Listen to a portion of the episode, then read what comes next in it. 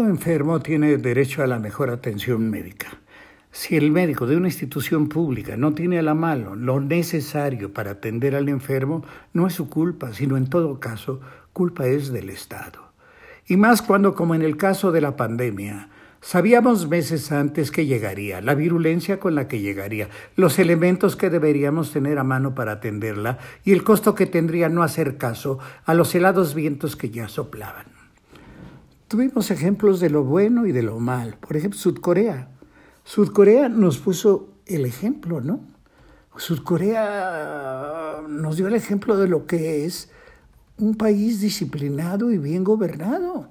La propia China, pese a que aparentemente ahí fue el origen, hizo uso de la dureza de su aparato dictatorial y salió más o menos bien librada. Italia y España, no podía yo decir, son buenos ejemplos.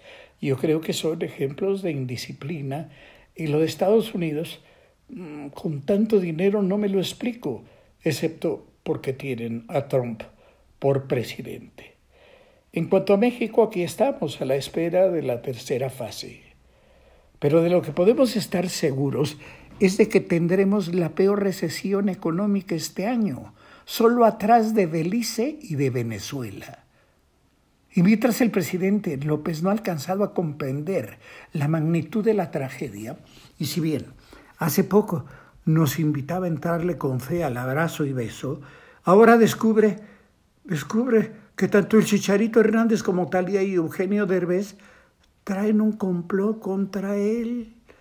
Y él, que en su vida no ha hecho nada más que estar en campaña, a cargo siempre, claro, del Estado, Ahora quiere adelantar la revocación del mandato en forma anticonstitucional para olvidarse de lo urgente y lanzarse a la terracería y, y, con las ayudas en la mano sentir más cerca aún el calor del pueblo bueno y sabio que le pediría seguramente que se quede con nosotros 10, 15, 20 años más. Mientras tanto, México entero se truena los dedos en espera de las peores fases del coronavirus cuyas características ni siquiera conocemos. Busca comprar mucho más caros los insumos que hace poco vendió más baratos y busca también desesperadamente médicos entre aspirantes recién titulados que tienen que hacer cola en la calle, tendidos en las banquetas, para buscar la lotería de una plaza en el Seguro Social. Todo a última hora, cuando todos, excepto una persona, sabíamos con anticipación lo que vendría. ¿O sería por eso que no pudo reprimir esa frase salvaje? Nos vino como anillo al dedo. En esa gigantesca cantina que son las redes sociales, surgió ayer la polémica sobre quiénes, jóvenes o viejos, tendríamos derecho al uso de materiales médicos o espacios que no van a alcanzar, es decir, quiénes merecían vivir y quiénes ya no porque ya habían vivido.